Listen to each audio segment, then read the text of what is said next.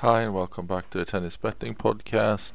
A bit late this morning as there were technical issues with the broadband, all sorted now, so we can still get this pod out in some uh, half decent time at least. Um, let's look at yesterday. We had two main matches, which was Tomova and Potapova in the, the, the women's tournament down in Croatia. Both won, uh, two units gained. 1.8 actually, close to 2 units gained there. On the challengers we had Cerundolo winning, Oliva Djokovic losing on that. So that that project is ongoing. We'll have to see eventually. Uh, I need to especially look at last month, actually April, because that was the worst for the challenger project. See what didn't work there really compared to what went really well for say in March actually.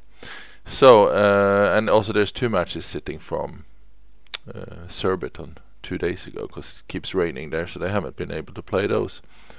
Uh, that's Kozlov and Kudla. And then today, I think it's in Poznan, I believe. Laaksonen 1.9. Uh, looking very generous. I know these are challengers, so they're not going on our main card, card or anything, but I did want to point out Laaksonen against Shevchenko 1.9. He should probably be around 1.2 here. That would have been three units. It's a really generous odds actually, because Laaksonen just doesn't play at this level normally. He dropped down because there's nothing else to play after he went out uh, out of the French contention. So uh, if he's motivated to play, this is really an, an easy match for him. So let's see. Uh, but yeah, worth mentioning for sure. Let's look at our main card for today, which is got one French Open match, and then uh, we're back in Croatia again. So let's start with French Open. We got Andrei Rublev against Cilic. Rublev is 1.83, uh, 69% there, two units. Um, and this value just comes out of their last matches.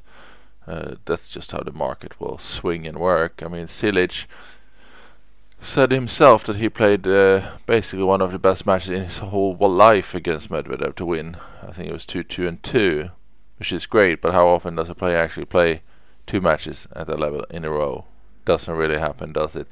And this is where everyone gets hyped and carried away, even though tennis is all about matchups, and the match before doesn't really matter that much. Um, look at Rublev.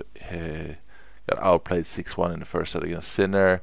And Sinner got a bit of an injury, so he got away with that. Uh, but overall, uh, at 1.83, that is value on Rublev. Even though Cilic has been looking rock solid for a year, but uh, you have to take each one as they come. And 2.18 is just not value on Cilic.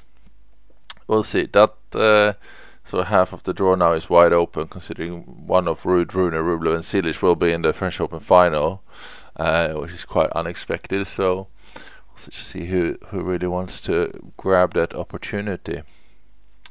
Then we have two matches uh, in in Croatia again. Uh, we have Elina Av- Avanesyan 1.45 against uh. Uh, she's 86% confidence. There are two units. Pretty straightforward. Should be a massive favorite here.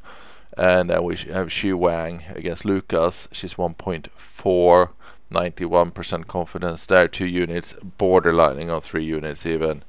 Very clear favorite. 1.4 is, is actually generous. She should be 1.1 here against Lucas. So, um, and the normal a normal situation here that that would be a, a very very comfortable win against Lucas.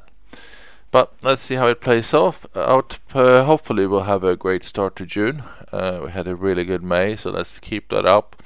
June will be very interesting. Obviously, it's, it's a grass court season coming, and the one issue with grass courts is there's a lot less data on file, and you have to sort of modify it a little bit. We, we don't look just at at um, at surface data. Obviously, there's more that goes into it, but the surface data part becomes trickier considering how short the grass season is. It has the most volatility in terms of the surface uh, data.